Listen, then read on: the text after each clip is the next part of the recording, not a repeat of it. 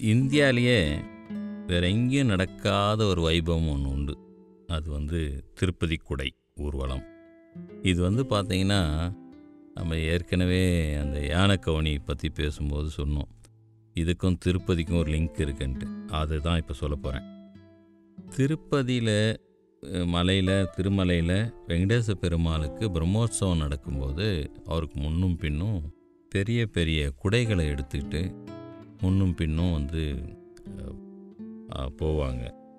அதுக்கு அந்த குடையை தயாரிக்கிற இடம் எங்கே இருக்குதுன்னு பார்த்தீங்கன்னா சென்னையில் இருக்குது சென்னையில் சென்னை கேசவ பெருமாள் கோயில்னு இருக்கு இல்லையா? அந்த இடத்துல அந்த குடையை தயார் பண்ணுவாங்க. அது பார்த்திங்கன்னா ஒரு பெரிய ஒரு ஒரு ஏழு அடி எட்டு அடி அகலம் கொண்ட குடைகள் அது. அந்த விட்டம் கொண்ட குடைகள். அதனுடைய உயரமும் பார்த்தா ஒரு எட்டு ஒம்பது அடிக்கு இருக்கும். இந்த மாதிரி ஒரு குடையை ஏன் அங்கேயே செஞ்சிக்காமல் இங்கேருந்து கொண்டு போகிறாங்கன்றதுலாம் ஒரு அது நூற்றாண்டு கணக்காக நடக்கிற ஒரு ஒரு ஒரு மரபு. அதுக்கு விடையே தெரியல. இங்கே தான் செஞ்சு எடுத்துகிட்டு போகிறாங்க அதுக்கு. ஒரு ஏழு எட்டு குடைகள் எடுத்துகிட்டு போவாங்க. இங்கேருந்து அந்த பிரம்மோற்சவத்துக்கு சில நாட்களுக்கு முன்னாடி சென்னை கேசவ பெருமாள் கோயிலிருந்து அந்த குடைகளை தூக்கிக்கிட்டு ஜனங்க போவாங்க. ஒரு பெரிய ஒரு பக்தர் கூட்டம். அது பின்னாடி முன்னாடியும் போகும். அது போகிற வழியெல்லாம் ஒரே திருவிழா கூட்டம்தான். அங்கங்கே பாயசம் கொடுப்பாங்க இது கொடுப்பாங்க பொரி கொடுப்பாங்க ஸ்வீட் கொடுப்பாங்க.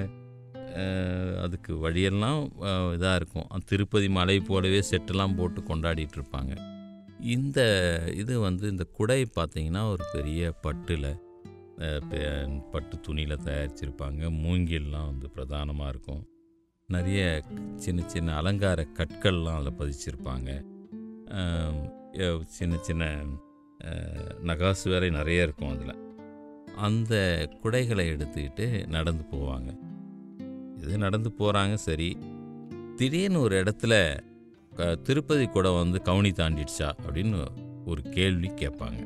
வழியெல்லாம் கேட்டுட்ருப்பான் அது இந்த அந்த அந்த அந்த இது வந்து எந்த பக்கம்லாம் போகுதுன்னு பார்த்தீங்கன்னா சென்னை கேசவ பெருமாள்லேருந்து கிளம்பி அது வந்து அயனாவரம் ஓட்டேரி இப்படி போகுது. அதாவது கிளம்புன இடத்துலேருந்து பார்த்தீங்கன்னா சென்னை கேசவ பெருமாள்லேருந்து ஏனக்கவனி வரும். ஏனக்கவனி வந்து நடராஜா தேட்டர் வரும் சென்ட் தாமஸ் சாலை வரும் சூளை நெடுஞ்சாலைக்கு வரும் அந்த அவதானம் பாப்பையா சாலைக்கு வரும் பெரம்பூர் பேரக்ஸ் ரோடுக்கு வரும் அப்புறம் ஸ்ட்ராகான்ஸ் ரோடுக்கு வந்துடும் இந்த கொன்னூர் நெடுஞ்சாலைன்னு அயனாவரம் பக்கமாக போகும். அப்புறம் தக்கர் சத்திரம் வழியாக காசி விஸ்வநாதர் கோயிலில் போய் இரவு தங்கும். தங்கிட்டு மறுநாள் மறுபடியும் அங்கேருந்து கிளம்புவாங்க இந்த வழியெல்லாம் நிற்கிற பக்தர் கூட்டம் இருக்குல்ல இந்த குடையை பார்க்கறதுக்காக திருப்பதி குடையை பார்க்கறதுக்காக காத்திருக்கிற அந்த பக்கம் டிரான்ஸ்போர்ட் இதெல்லாம் மாற்றிடுவாங்க பஸ்ஸு போகாது வண்டி ஒரு சைக்கிள் கூட போக முடியாது. அவ்வளோ கூட்டம் அந்த ரோடெல்லாம் நிற்கும் இந்த குடையை பார்க்க. இப்போ அந்த அந்த மக்கள் காத்திருக்கிற மக்கள் கேட்குற கேள்வி தான் கூட கவனி தாண்டிடுச்சா? அப்படின்னு ஒரு கேள்வி கேட்பாங்க. இது ஒரு சம்பிரதாயம். சம்பிரதாயம் மட்டும் இல்லை இது ஒரு செய்தியாகவும் வரும்.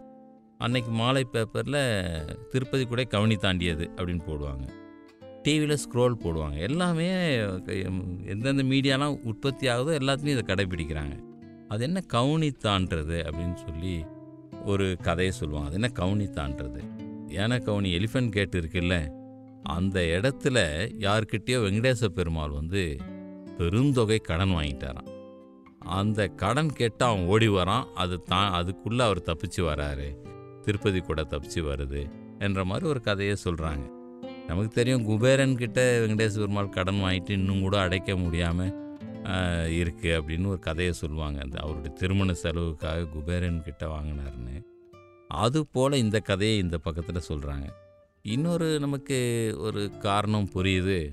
அந்த இடத்துல ஒரு டோல் இருந்திருக்குன்னு தெரியுது. அது வந்து நூறு வருஷங்கள் பல நூறு வருஷங்களாக இந்த யானை கவனியில் கிராஸ் பண்ணுற நேரங்களில் டோலில் எவ்வளோ பெரிய பிரச்சனை இருக்கும்? ஒரு ரெண்டு ஆள் மூணு ஆள் போகிறதுக்கே வரி வசூலிச்சிட்டு இருக்கான்னா ஆயிரக்கணக்கான மக்கள் வந்து இந்த குடையோடு போகும்போது அந்த இடத்துல எவ்வளோ சிரமங்கள் ஏற்பட்டிருக்கும்? அதுக்கு எவ்வளோ சங்கடங்கள் இருந்திருக்கும்? அந்த இடத்த கடந்து வர்றது ஒரு பெரிய இக்கட்டான ஒரு விஷயமா இருந்திருக்கு.